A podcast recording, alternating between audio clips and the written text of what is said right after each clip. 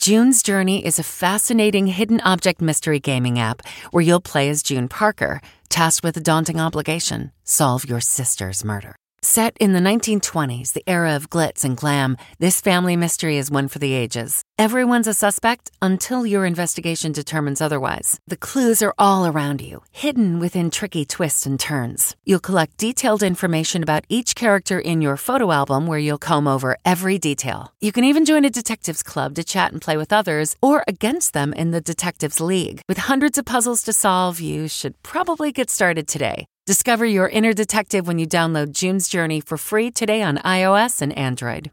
Audible is the destination for thrilling audio entertainment with highly anticipated new releases. The time is now more than ever to embrace the breathtaking, sinister, and shocking tales that can enthrall you, especially with brand new exclusive thrillers from best-selling authors who are guaranteed to keep you gripped, like Amy Tintera's Listen for the Lie. With exclusive thrillers from best-selling authors, captivating sound design, and dynamic performances, Audible brings these stories to life like never before. And as a member, you can choose one title a month to keep from their entire catalog.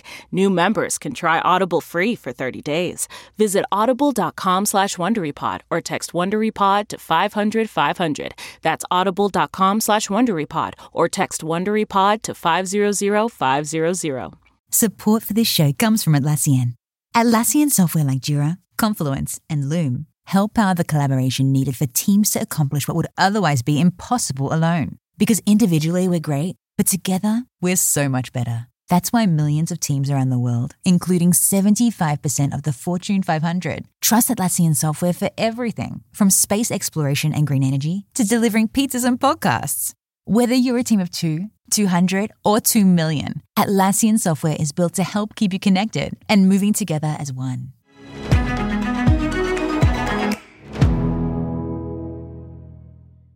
This is the Eye on Travel Podcast with CBS News travel editor Peter Greenberg. Hi,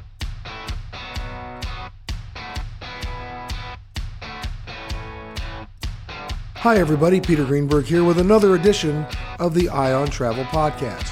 This week, I head back to my alma mater, the University of Wisconsin, in Madison, Wisconsin, and one of my favorite cities in the world. I'll speak to another UW grad and YouTube global sensation, Drew Binsky, who's traveled to every country in the world. Yes, he even beat me out, and whose videos are seen by bazillions. On his worldview, then we'll talk history with the CEO of the world-renowned Wisconsin Historical Society, Christian Overland.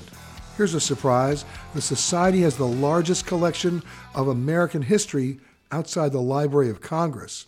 And then I'll be joined by the longest-serving mayor in the history of Wisconsin's capital city, Paul Soglin. First up, Drew Binsky. We really need new phones. T-Mobile will cover the cost of 4 amazing new iPhone 15s, and each line is only $25 a month. New iPhone 15s? It's better over here. Only at T-Mobile, get 4 iPhone 15s on us and 4 lines for $25 per line per month with eligible trade-in when you switch.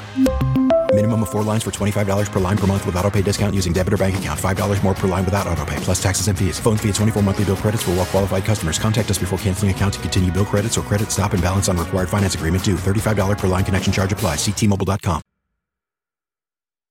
Thanks to ADT, our presenting sponsor. I enjoy true crime podcasts as much as the next person, but I think we've all experienced losing sleep when an episode hits just a little too close to home. With ADT, get 24/7 peace of mind knowing that your home is protected by the most trusted name in home security. With nearly 150 years of experience, reliability, and safety innovations, ADT is a tried-and-true smart home security system that over 6 million Americans trust. Equipped with the latest technology and the intelligence of Google, ADT provides comprehensive protection that you can manage from virtually anywhere. Whether you opt for professional installation by ADT Pros or easily set it up yourself, customize your smart security system to work for your home and your routine. With Nest cams and doorbells, set up intelligent alerts so you receive notifications on what matters most. Your camera can tell the difference between a person, package, vehicle, and animal, and will alert you when there's activity. When the most trusted name in home security adds the intelligence of Google, you've got a home with no worries. Go to ADT.com today or call 1-800-ADT-ASAP. Google, Nest Cam, and Nest Doorbell are trademarks of Google LLC. ADT. Brilliantly safe. Drew Binsky, how are you, sir? Peter, what an epic intro. I really appreciate that, and it looks like we have a lot of connection from Madison to the Philippines, so I'm excited to chat about travel today. Exactly. So let's talk about what happened when you left Wisconsin. I mean, you did, something that people not really often do. You moved to Korea. Yeah, so I actually got the travel bug from studying abroad my junior year in Prague, Czech Republic, and that was really my first time overseas. I'm really grateful that I took a program that was offered through Madison. It was called CIEE.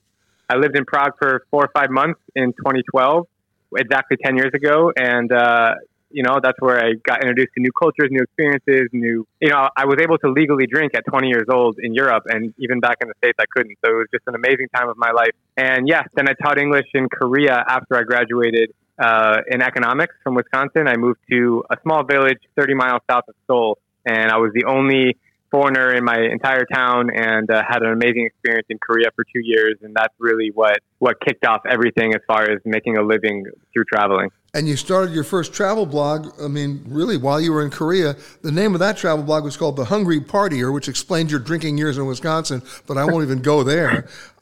That's grown right now, by the way, to over 3.3 million YouTube subscribers. You've done over 990 videos, probably even more between the time I read it and now. And I can't even talk about how many videos you've done where you're literally knocking on doors and opening doors all around the world. What prompted all this? Yeah, so really everything stems to Prague, and that's really my home away from home. And I just spent the whole summer there this last summer. Like, Korea was amazing, and I, started the travel blog, as you said, which was called thehungrypartier.com. That name has evolved into just my name, which is Drew Binsky, just because it's better to have a personal brand, just like you have, Peter. And so after I left Korea in 2015, I was at a position that I had a goal to go to every country in the world. I was at about 50, and that's when I got in touch with my good friend who Lee Abamonte, who's still one of my best friends to this day, and I wanted to beat his record. He finished every country in the world at 31, and at the time, he was the youngest American to do it. Yeah, and I am now 31. And he's been on our show a number of times, yes. Yep. I am now 31, so I'm the age that he was when he finished, but I finished, my last country was Saudi Arabia, which was exactly a year ago yesterday. I stepped foot in my 197th and final country of Saudi Arabia. So I finished at 30, but unfortunately I did not break the record for the youngest American. I think I'm like the fourth or fifth youngest now. It's okay. But whatever. It's okay. I'll forget. Yeah, forget about the records. But yeah, so basically from the year 2015 until 2022, I was just on the road nonstop traveling, and I met my girlfriend at the time, who's about to be my official wife, Deanna. We met in 2015, and she kind of came along. We were living in Hanoi, Bangkok, Manila. We just kind of were traveling around, and she inspired me to start making videos, and that changed everything when I started making YouTube videos in 2017 and started, sharing the beautiful sides of the world. And here we are, 10 million followers later, and I'm still cranking out videos and enjoying everything about it. Now, when you do a video, it's not just it's not a traditional travelogue, is it? No, it's really a deep dive kind of documentary mostly about culture and humanity. Obviously food and nature, all these things are great about travel, but for me, and I'm sure you can realize, you can agree, is that the people is really what makes travel special. I'm heading to New Guinea here pretty soon, and West Papua, and to visit some tribes, and it's going to be fascinating just to kind of see how, even though we come from different sides of the world, at the end of the day, all humans are the same. And that's my main through line of what I try to communicate through my stories, whether I'm in Malawi or Mauritius or Moscow. It doesn't matter where I am. It's just trying to really connect with people and share the good side of humanity. So my story, to answer your question, my stories are like deep dive documentaries about different places through my perspective. And of course, if you're going to New Guinea, you'll be hanging out with the mud people. It'll be interesting to hear what common ground you find. But let's talk about some of those other destinations. When somebody says they've been to 197 countries, That includes a lot of countries that most Americans would never set foot in because of the fear factor. We're talking about, you know, Venezuela, Syria, Pakistan, Libya, Iran, Iraq, Afghanistan. You weren't exactly sitting by the pool, though, were you? A lot of those countries you just named are my favorites, specifically Afghanistan and Iran.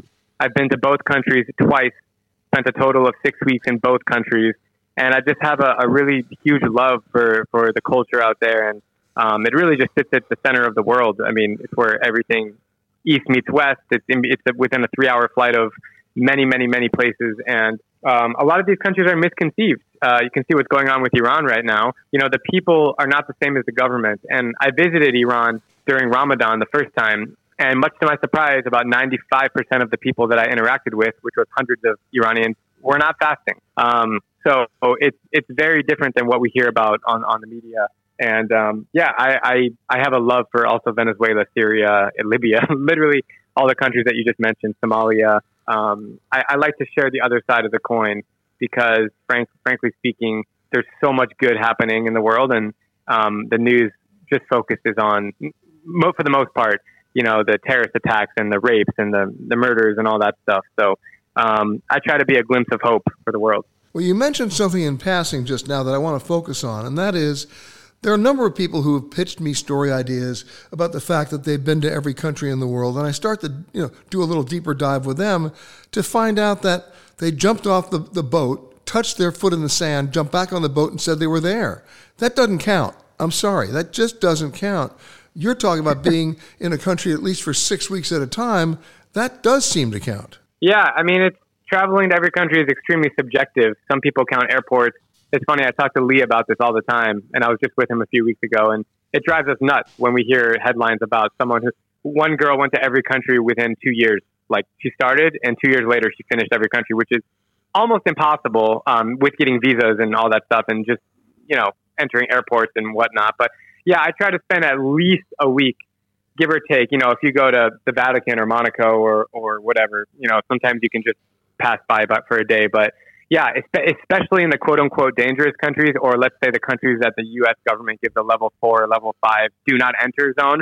I've spent 2 weeks in the vast majority of those countries as a minimum. So yeah, I like to really go in there and thankfully I have YouTube to be able to document these stories, and they live forever, which is really, I'm really grateful for the opportunity that I have. For the sake of our audience, I want to go through, what the State Department says is 1, 2, 3, and 4, because it scares everybody for the wrong reasons. Level 1 is travel with normal caution. I have no idea what that means. The only thing I interpret that to mean is don't trip and fall. Level 2 says travel with increased caution. And for most Americans, that means you're putting plywood up on your windows and you're not going anywhere. Level 3 is reconsider travel. Now you're in the safe room in the basement. And level 4, you're an armed hostage taker in your own house and never leaving town. The bottom line is, if you take a look at where level 4 has been applied, in about 70% of the cases, it's a complete misapplication. They had level 4 applications to places in Mexico that were not unsafe at all. And it paints with such a broad brush. And yet you've been to all the level 4 destinations because you've been to every destination. So the question I have for you is, in all of your travels, 197 countries,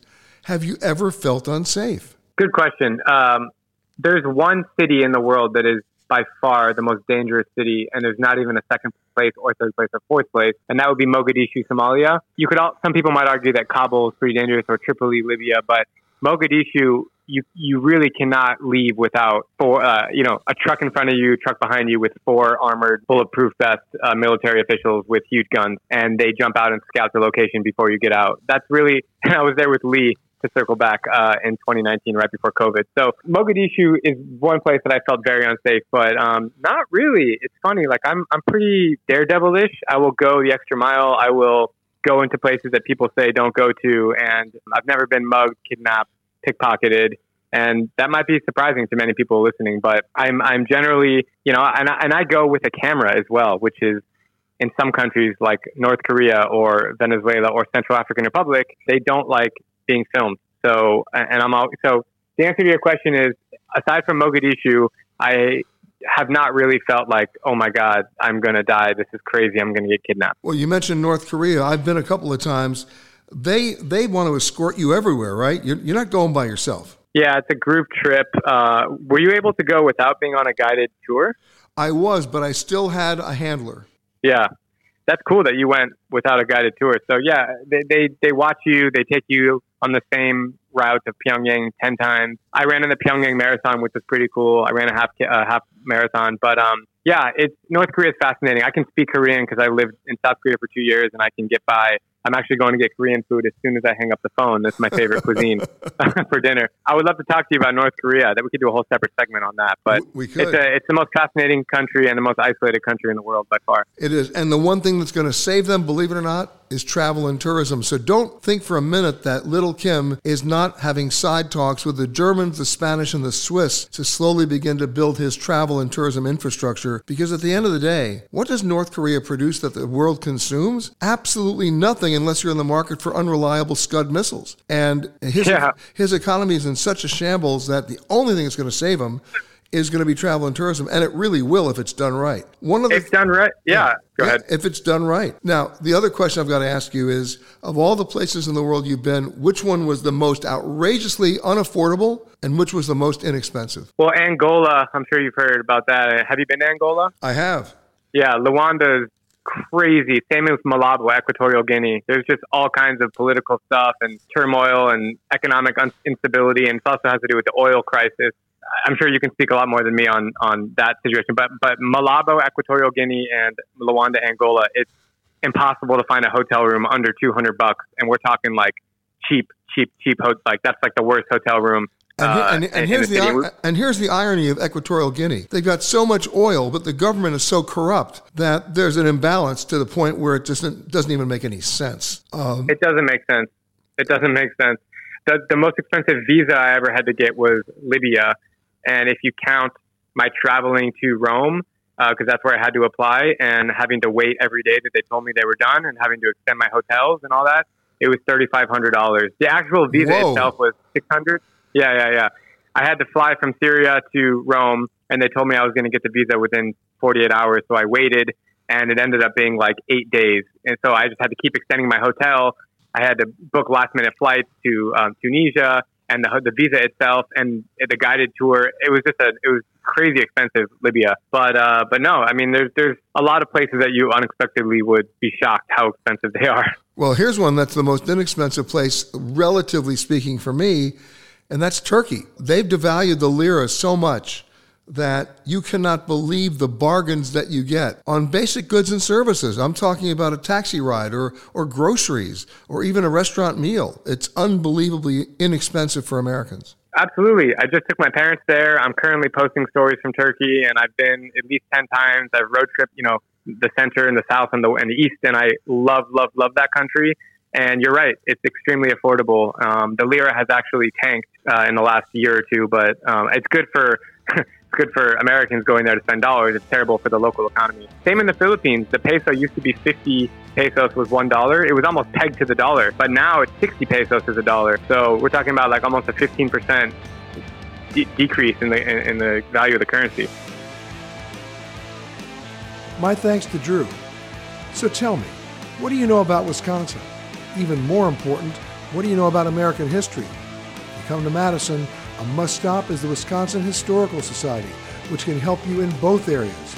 And it might come as a surprise, but the Society really does have the largest collection of American history outside the Library of Congress. I never leave Madison without learning more. And that's thanks to the Society and Christian Overland. Temp check. What kind of summer are we having this year? A family road trip summer? A beach bum summer? Or a wake-me-up-when-the-sun-sets summer? With Instacart, choose your own adventure and skip the shopping side quests. Where available, you can get ice cream delivered to your hotel, sunscreen to the pool, or cold brew to your bed. Well, door, in as fast as 30 minutes. Wherever you find yourself this summer, you can get the goods. Download Instacart for free delivery on your first 3 orders. Offer valid for a limited time. Minimum $10 per order. Excludes restaurants. Additional terms and fees apply. This episode is brought to you in part by Purina. Purina is dedicated to creating richer lives for pets and the people who love them. From helping older pets think like their younger selves to making cat ownership a possibility for more people than ever, Purina is helping pets thrive so they can live long, healthy, and happy lives. Purina has you covered for all your furry friends' needs, whether they meow or bark. From litter to treats to their best-in-class, nutrient-packed food with taste your pets will love, Purina's got your back at every stage of your pet's life. Your pet gives you the joy of the spring sunshine all year round. So today and every day, care for your pet with Purina. Your pet is Purina's passion. To learn more, head to Amazon.com/Purina. Christian, welcome. It's great to be here, Peter. I mean, I've had the opportunity of going inside. I mean, just remarkable stuff there that people don't even think about, right? Because they think Wisconsin, America's Dairyland. Okay, Cheeseheads, Packers. Okay, we'll go home now. Right. Not even close. Not even close. In 1846, when we started, there was a great idea of creating this wonderful repository in the Midwest before Wisconsin was a state, when it was all a territory at that point in time. And it was really thinking about how do we build this national archive, if you will, for the new citizenry. So we have the largest American history collection outside the Library of Congress. That's a wow. That is a wow, yeah. The library is stellar. We have the largest newspaper collection in the world. And for guys like me, I love that. Yeah. And so, and everything from mass comms collection, the early NBC radio records, all the way through John Chancellor. We're updating that as we go. So as people don't know, he was anchor of NBC Nightly News. I know that. Yeah.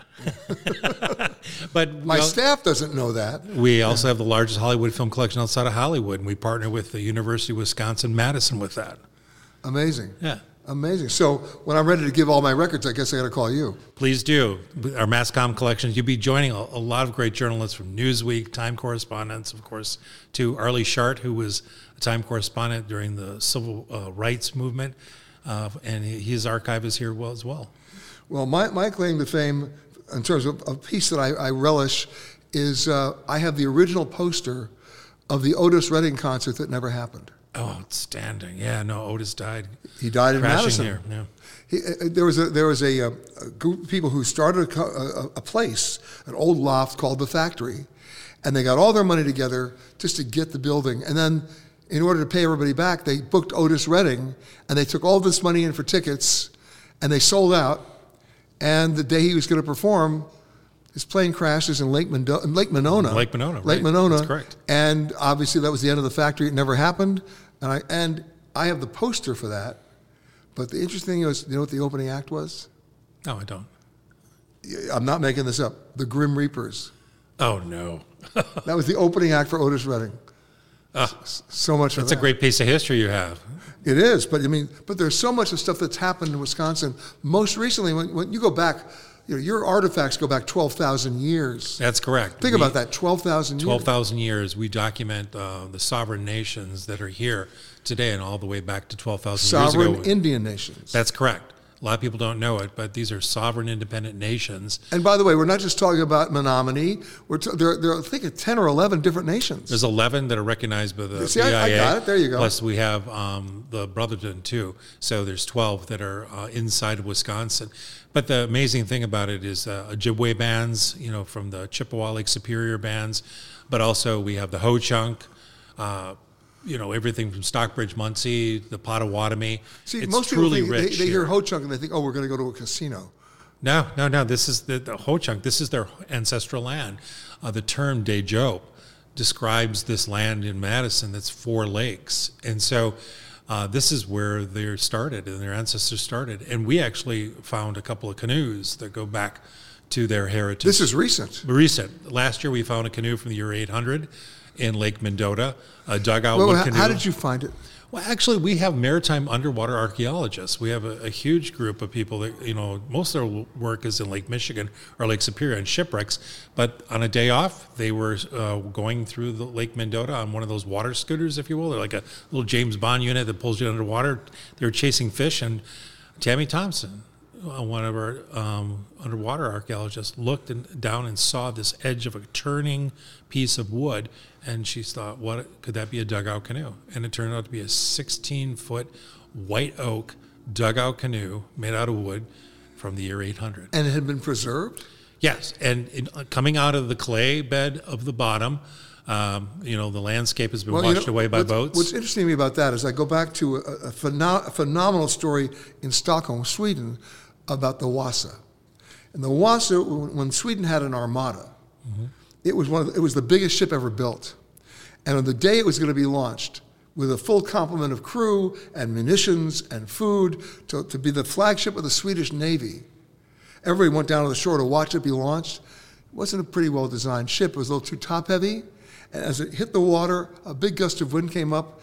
It capsized and sank. This is like in the 1600s. And it stayed there. Yep. And in 1956, it suddenly dawned on somebody that hey, there's a ship down here. Sure. And they went down, and the actual purity of the water in the harbor in Stockholm was so good, it had all been preserved, even the food. So what they did was they realized that if they just raised it, it would oxidize. It would completely. Right, so, that's so true. Right, so they built a museum over the ship, right, with complete oxidizers and humidifiers and special resin blowers, and then they raised the ship intact into the museum. And closed it. Isn't that awesome? And if you go there now, you cannot believe what they've been able to maintain. It's special experience, right? So the question that I have is: once she figured out what this was, how'd you get it out without losing it? So it's a great question because first of all, we thought it was maybe about 100 years old. Carbon testing, and that's when you can actually carbon date something, figuring out how old it is by carbon 14 changes to the next carbon when it begins the end of its life. So we dated it to the year 800, and it just our mouths dropped, like, how can that be, wood lasting that long? But it was truly inside clay, and it was just becoming unearthed. So to your point. So it had been preserved by the clay. Exactly, and sunlight had not hit it yet. It was starting to degrade on one of the tips. So we started working with the Ho Chunk back then, last year, to actually, should we recover it? And they wanted to recover it as well, so we collaborated to do that. All right, so how did you do it, though? Well, actually going down and unearthing it with these kind of suction hoses that actually pull the clay very gently. It took about a week to actually pull the earth away, and then it took about 4 hours to lift it up and bring it to shore. We have it in water right now, distilled water and ionized water, and then slowly we're rotating this solution called PEG, polyethyl glycol, through it to stabilize it. Because to your point, the only thing that's holding this wood structure together is water right now, so we're going to replace that. And then this year, same diver, she found another canoe. It's extraordinary.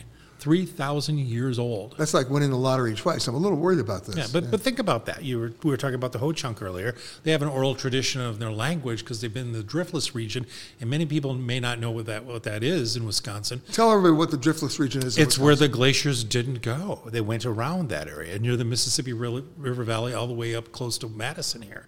And so the Ho Chunk have lived in their ancestors here for 12,000 years. So their language goes back to that time. So their history comes from that time. 3,000-year-old canoe was raised just about a month ago with the Ho Chunk, and this proves their oral history. What's great about it is this gives evidence to all the stories that they've had in oral history. Now, this canoe being preserved the same way now? Exactly, in the same container, too. Really? Two canoes. Okay, so 1,000 years apart. When will the public be able to see this? The public's going to be able to see this. It's going to take about 3 years to conserve them. We're building a history center in downtown Madison. It's going to open up in 2026, and that's when they'll go in. Wow. And they're only just 16 feet. They're 16 feet long, and they were in 30 feet of water. Wow. Yeah. And one of them actually had fishing net weights in them, so artifacts, rocks that were chiseled. Then the rocks were used to be tied around ropes and then anchored a fishing net with gourds on top, and that's how they caught fish. So that's another thing that has never been found inland in this area of the Great Lakes.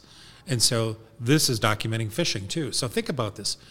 3,000 years of canoe culture. People know what canoes are today. They're on the lake. There's a couple on behind us, and people can see them. And when they come into Lake Mendota on a tour, they can get in a canoe. And you can do it just like the Ho Chunk did 3,000 years ago. Amazing. And probably have less chance of catching a fish. Who knows? There may have been less fish or more fish back then. We don't know. Something tells me they had more fish back then. You know that to be true. Oh, I think there were a lot of fish back then. Yeah. Some very big fish. Yes, exactly. That roamed the land. That's roamed the land, very much so. But the building is open to the public. Building's open to the public. People can actually come in to the headquarters today, and they can request to see things. My thanks to Christian. Now, in the interest of full disclosure, I truly became of age in Madison, Wisconsin, when I was a student there. The same can be said of my next guest, who I've known since my student days. Again, if truth be told, I struggled to graduate, then went on to become a correspondent for Newsweek. He went on to be mayor of Madison, not once, but multiple times. And no one knows Madison like Mayor Paul Soglin. Mr. Soglin, welcome back. Peter, good to see you. It's been over 50 years. Thank you for making me check into a home. But what's interesting about your story, Paul, is really reflects on Madison. And that is, once you're here, you don't leave, you stay. It's a city that is manageable. It is a city that's beautiful. It's a city where you can actually breathe. You can actually, take stock of your life. And you can also see it grow. Peter, interesting. When you and I were students here, the population was probably about 165,000, 170,000. It's now about 260,000. And yes, one of the things that happens here in Madison is a lot of folks come here to go to school and either never leave, or if they do leave, return within 5, 10, 15 years, deciding that this is the kind of place where they want to live, they want to raise a family, and they want to work. And it's Madison's got a lot that lends itself of a big city, but we're very country in some ways. Now, you were an out-of-stater. You came from Illinois. Yep. And then you came here to go to school.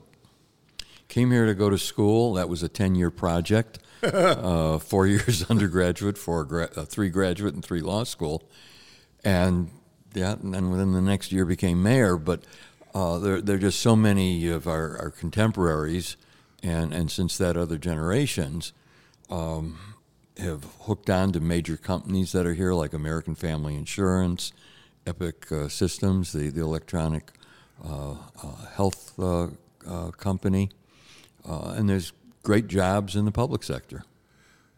And if truth be told, and I hope you'll let me tell this story, when you were on the city council, we had a small little problem here in Madison called the Mifflin Street Block Party, and heads were beaten, people were arrested, you included, and I remember they brought in barbers from all around the state. They were determined that anybody with long hair was not going to have long hair for long. And people got their head shaved while they were in prison. And then you came out, if I remember correctly, and said, okay, you know what? I'm going to run for mayor. Enough is enough. And you won. Well, there was a 4-year period in between the haircut and winning the mayor's race. Yeah, but you won. But yes, I did.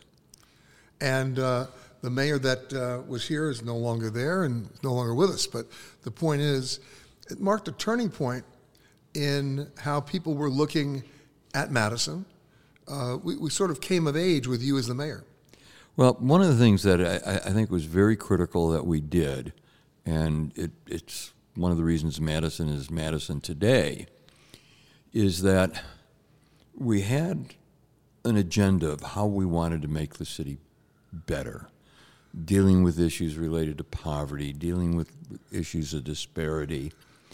And while we push forward, we always made sure that we had a political base and that we had people supporting us who, in effect, were making the trip with us. And so Madison, let's go back to the 60s and move forward to today. Outside of the South, the Southwest, if you deal with the old Rust Belt, the old Snow Belt, Madison is one of the only 2 cities that has really appreciated in size and grown in that period of time. The other being Columbus, Ohio. In a way, Columbus cheated because they annexed so much contiguous property. But that's one thing, is the growth outside of the sand states and the West. The other thing is we were as conservative a city as any Midwestern city in those days. In the decade or two prior to my election, half of the mayors in that period were Republicans, not Democrats. And then came the Vietnam War. The war in Vietnam changed the dynamic of the city. Now, you think of Wisconsin, you think of progressives, you think of Bob La Follette, and there's always had been a very strong peace movement in Wisconsin, and particularly in Madison. Probably Madison and Berkeley were the two cities with major universities that were on the leading edge of opposition to the war in Vietnam. Our representative in Congress at that point, Bob Kastenmeier, was one of the early outspoken critics of the war. And one of the things that was so important is that it was not just students. It started with students in October of 1963. That's a month before President Kennedy was assassinated. That was the first big rally against the war. I think it was October 17th, 1963. But it grew in the religious community. It grew among World War II veterans. And there was something going on here, which was eventually to catch up in the whole rest of the country, which was to question authority, to question the truth of what we were being told about Vietnam. I think it's very interesting that one of the strongest elements of what our nation has done to recognize veterans from that era started here in Madison. Vets House was set up by a group of Vets for Peace, a guy named Doug Bradley, who has written some fantastic books about the war experience. And that questioning and that concern among veterans, I think, had a lot to do with the character of the community. And, of course, it wasn't just the war in Vietnam or the war against the war in Vietnam. It was also the war for the environment. Madison was always on the cutting edge. I go back to remember April of 1970, Earth Day, the very first Earth Day. I mean, Madison was like leading edge. Well, Gaylord Nelson, being from Wisconsin, spent that whole week going around the country, and on what we'd call the eve, April 21st of 1970, the major rally took place at the Stock Pavilion on the university campus. I was actually honored to be one of the speakers invited by the senator, and that was the kickoff for Earth Day. It led to a strong environmental movement here in not just Madison, but in the county and the state. Which extends till today. Extends till today. We see it particularly nationally as we're dealing and grappling with climate change and some of the things that are taking place with Madison businesses, trying to recycle gray water, extensive use of solar is growing, and it's beginning to have an impact. I see it, but of course, Madison also happens to be, weather notwithstanding, one of the biggest bicycle cities in America. We are one of just a couple of cities that are platinum, and I think we're the only platinum city that's. What do you mean by platinum? There's a National Biking Association that rates cities, and I think there's only 5 or 6 cities in the U.S. that are platinum. Madison's one of them, and what's special about that is we're the only one of those platinum cities that has such a horrible winter, which for any bicyclist is a challenge to contend with. Although people have been known to bicycle on the frozen lake. Oh, listen, and I got in a lot of trouble for some of my sarcasm about this, but, when it's the second or third day of a blizzard and you've got 6 or 8 inches of packed snow on the city streets that you can't remove because the temperatures have dropped, not below freezing, but below zero, and people are out there on their fat tire bicycles and their chains, you just have to wonder about, I'll say it again, the sanity of some of our neighbors. I didn't even know they made chains for bicycles. Whatever you need. Have you seen, and this is not new, have you seen the gloves that are basically built into the handlebars? So you've got the gloves attached to the handlebars and you just slip your hands in and have easy access to changing your gears and braking. Oh, boy.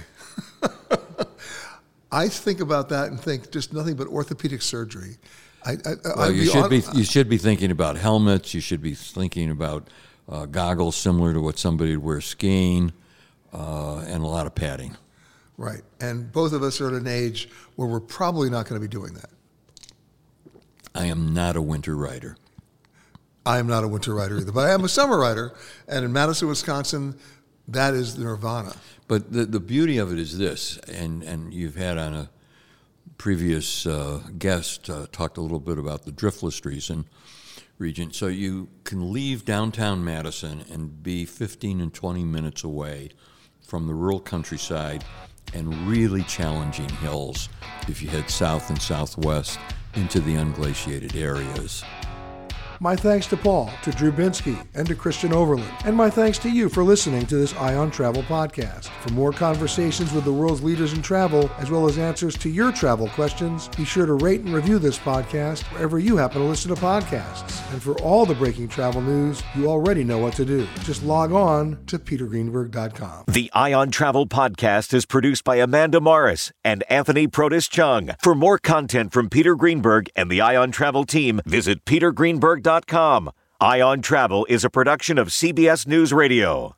Hi, this is Jill Schlesinger, CBS News business analyst, certified financial planner, and host of the Money Watch podcast. This is the show where your money is not scary. It is a show that's all about you. It's your questions that make it possible for me to provide unconventional and entertaining insights on your money, and maybe more importantly, on your life. Follow Money Watch wherever you get your podcasts. You can listen ad-free on the Amazon Music or Wondery app. The Hargan women seem to have it all. From the outside looking in, we were blessed. My mom was amazing. But as detectives would soon learn, there was a lot going on inside the Hargan household. Ashley and I have been calling my mom and the house and Helen. Okay. No one's answering. 63-year-old Pamela Hargan gunned down in her own home. Her youngest daughter, Helen, lay dead upstairs. Patrol, when they arrived, assumed or thought that there might have been a murder-suicide. But for the detectives on the scene... There were things about the scene itself that were concerning to us on day one. Who would want to kill their mother and their little sister? There is no boogeyman here. It is exactly who we think it is. I'm Peter Van Sant from 48 Hours. This is Blood is Thicker, the Hargan Family Killings. Listen to Blood is Thicker, the Hargan Family Killings early and ad-free on the 48 Hours Plus subscription on Apple Podcasts. For more than 2 centuries, the White House has been the stage for some of the most dramatic scenes in American history. Inspired by the hit podcast American History Tellers, Wondery and William Morrow present the new book, The Hidden History of the White House. Each chapter will bring you inside the fierce power struggles, the world-altering decisions, and shocking scandals that have shaped our nation. You'll be there when the very foundations of the White House are laid in 1792, and you'll watch as the British burn it down in 1814. Then you'll hear the intimate conversations between FDR and Winston Churchill as they make plans to defeat Nazi forces in 1941. And you'll be in the Situation Room when President Barack Obama approves the raid to bring down the most infamous terrorist in American history. Order The Hidden History of the White House now in hardcover or digital edition, wherever you get your books.